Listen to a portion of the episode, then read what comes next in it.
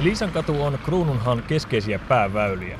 Koko matka tuolta Kaisaniemen puiston kulmalta pohjoisrantaan asti on täynnä silmiä hivelevää arkkitehtuuria ja oikeastaan just sellaista Helsinkiä, jota mielellään esittelisi vieraille.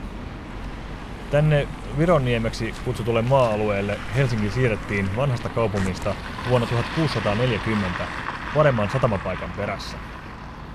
Täällä Kruunuhaassa on Helsingin vanha Empire-keskusta ja myös meidän pääkaupungin vanhimmat tiet. Niistä toinen on nimenomaan tämä Liisan katu. Annetaan nimisten suunnittelija Johanna Lehtosen kertoa vähän tarkemmin. Liisan katu ja Unionin katu ovat Helsingin kaksi vanhinta edelleen käytössä olevaa virallista kadun nimeä. Totta kai Helsingissä oli jo 1500-luvulla, silloin kun kaupunki perustettiin, oli käytössä nimiä ja senkin jälkeen varmasti on ollut käyttönimiä, mutta nämä oli tämmöiset ensimmäiset kaksi, joista tehtiin ihan niin kuin viralliset päätökset ja, ja linjaukset. Että sehän oli Aleksanteri ensimmäinen keisari, joka Helsingin vierailuillaan näistä, näistä kahdesta nimestä oikeastaan päätöksen teki. No, kuka Liisa ja mikä unioni? Joo, Aleksanteri ensimmäinen siis vieraili Helsingissä syyskuussa 1819, eli, eli ihan juuri 200 vuotta sitten. Ja, ja tällä reissulla keisarille esiteltiin sitten Helsingin uudelleenrakentamiskomitean suunnitelma Helsingin keskustan rakentamisesta ja asemakaavasta. Ja siinä oli sitten kaavailtu jo joitakin nimiä paikoilleen. Ja Liisan katu, tai silloin Elisabethsgatan, oli siellä ehdotuksessa mukana, ja sen keisari hyväksyi, koska se viittasi hänen puolisoonsa keisarinna Elisabettiin, joka oli, oli syntyjään Badenin prinsessa Louise, mutta sitten, sitten tuota avioiduttuaan hoviin, niin otti tämän Elisabeth-nimen. Niin tämän, tämän nimen Aleksanteri hyväksyi, mutta sen sijaan hän kielsi nimeämästä Aleksanterin katua omiin nimiinsä, vaan ehdotti ehdotti tälle silloin Aleksanterin kaduksi ehdotetulle kadulle nimeä Unionin katu, joka viittaa Suomen ja Venäjän unioniin. Aleksanterin katuhan tuli sitten joitakin vuosikymmeniä myöhemmin kyllä, mutta se oikeastaan viittaakin sitten Helsingin yliopistoon, eli silloisen keisarilliseen Aleksanterin yliopistoon. Silloin on eletty aika mielenkiintoista maailman aikaa parisataa vuotta sitten. Suomi on ollut vasta verrattain vähän aikaa Venäjän vallan aikaisena. Minkälainen se tota, olemassa oleva kadun nimistä silloin oli? Tästä lähdettiin ikään kuin liikkeelle vai? Joo, no nämä oli ne kaksi, jotka keisari niin kuin päätöksellänsä hyväksyi ja halusi ne Helsingin kadun nimistöön, mutta muuten sitten tehtävä annettiin, annettiin tälle uudelleen rakentamiskomitealle miettiä tulevia uusia kadun nimiä.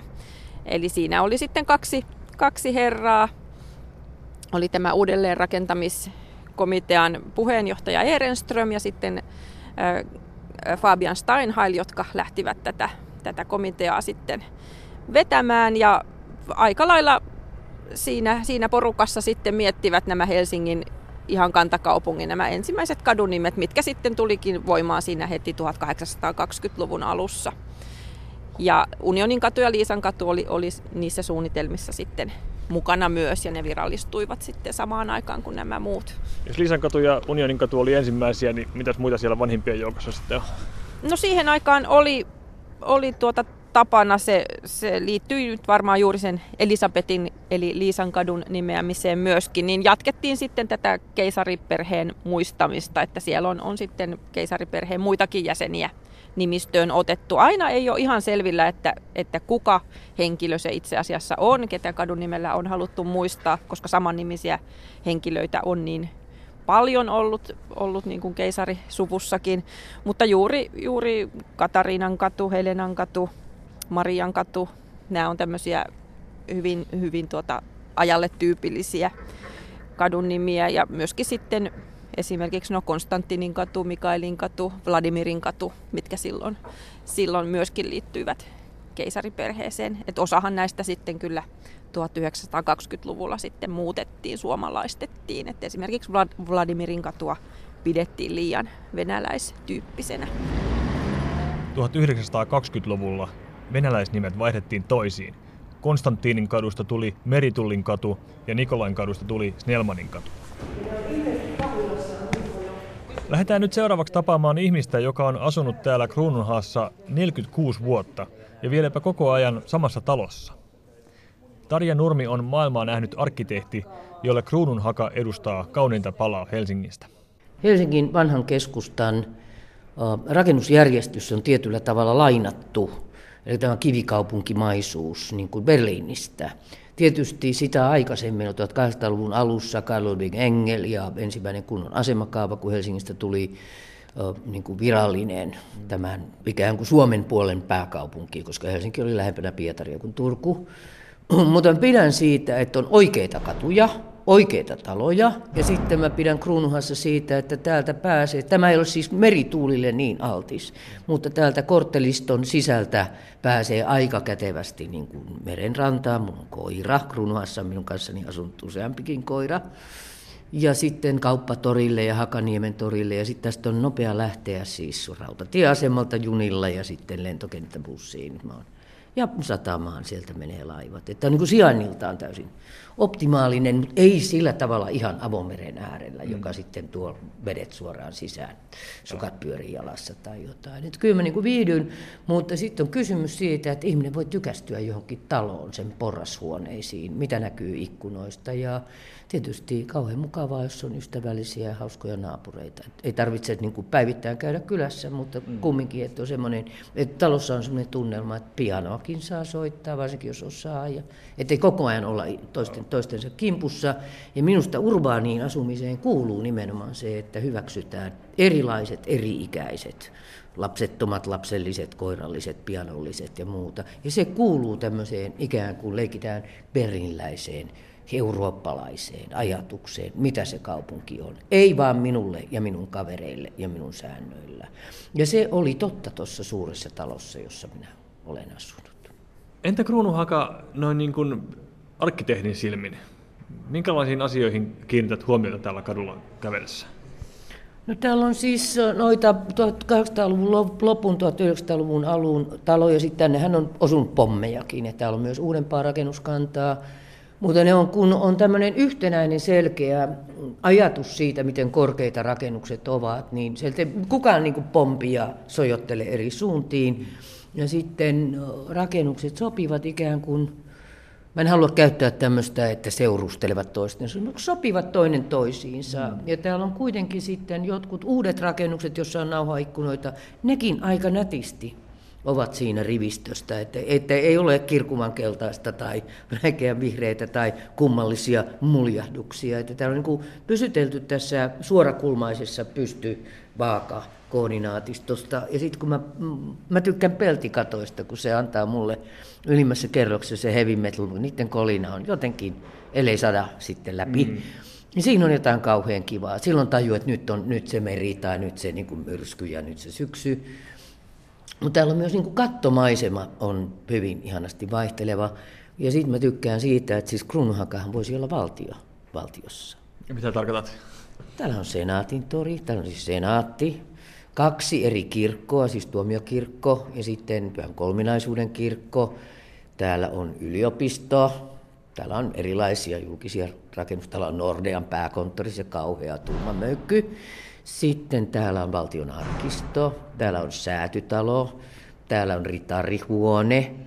Ja sitten täällä on Svenska Klubbenin talo 1900-luvun alusta ja sitten Helsingin yliopiston keskustakampus. Mm. Et ihmiset ei ymmärrä sitä, että tuosta yliopiston päärakennuksesta, siis siitä korttelista, mm. ja sitten on se vanha hallintorakennus ja sitten on portaania ja pälä, pälä, pälä, niin niin kuin kiemurtelee hyvin hauskasti aivan tuonne Siltavuoren penkerille saakka tällainen yliopistokampuksen, humanistien kampuksen mm. Matto.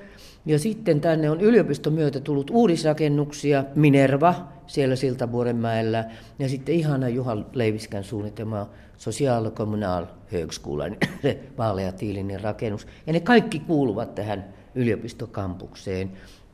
Vaikka äh, Kruunuhaka on kokemassa ja kokenut tätä gentrifikaatiota. Mä en kutsu sitä keskiluokkaistumiseksi, vaan mä kutsun sitä sellaiseksi, että samanlaiset yhtä varakkaat ihmiset alkavat niin kuin vallottaa kaupunginosaa, joina aikaisemmin on elimellisesti kuulunut se, että monet erilaiset ihmiset asuvat sitä kaupungissa. Mm. Ei vaan minä ja mun kaverit, jotka ollaan niin kuin pankkiriliikkeessä töissä tai näin. Mm.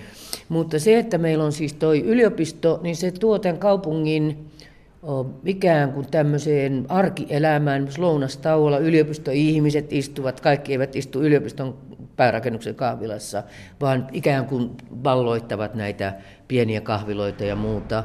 Ja sitten katukuvassa näkyy erilaisia ihmisiä, sekä opettajakuntaa, professoreja ja näin päin pois. Meillähän täällä on ministeriöitäkin ja muuta. Että täällä on saattanut tulla Mauno Koivisto vastaan, sitten täällä mä oon tavannut Harri Holkerihan edes meni, mutta Rova Holkeria mä olen tavannut aika usein alakerran ruokakaupassa. Ja kun mä ymmärsin, että hänellä on surua ja muuta, niin minä aina ryhdyin juttu, juttu sille. Ja meistä tuli semmoiset niin kuin hyvää päivää ystävät. Että täällä niin kuin tapa. Ja sitten täällä on tuntenut talonmiehiä.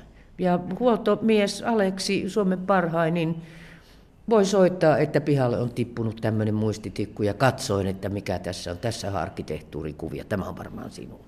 Just. Niin se tekee niin kuin kaupungista kaupungin. Tarja Nurmi, jos sulle tulee vieras viikonlopuksi kruunuhakaan ja esittelet kotikaupungin osas, mihin hänet viet?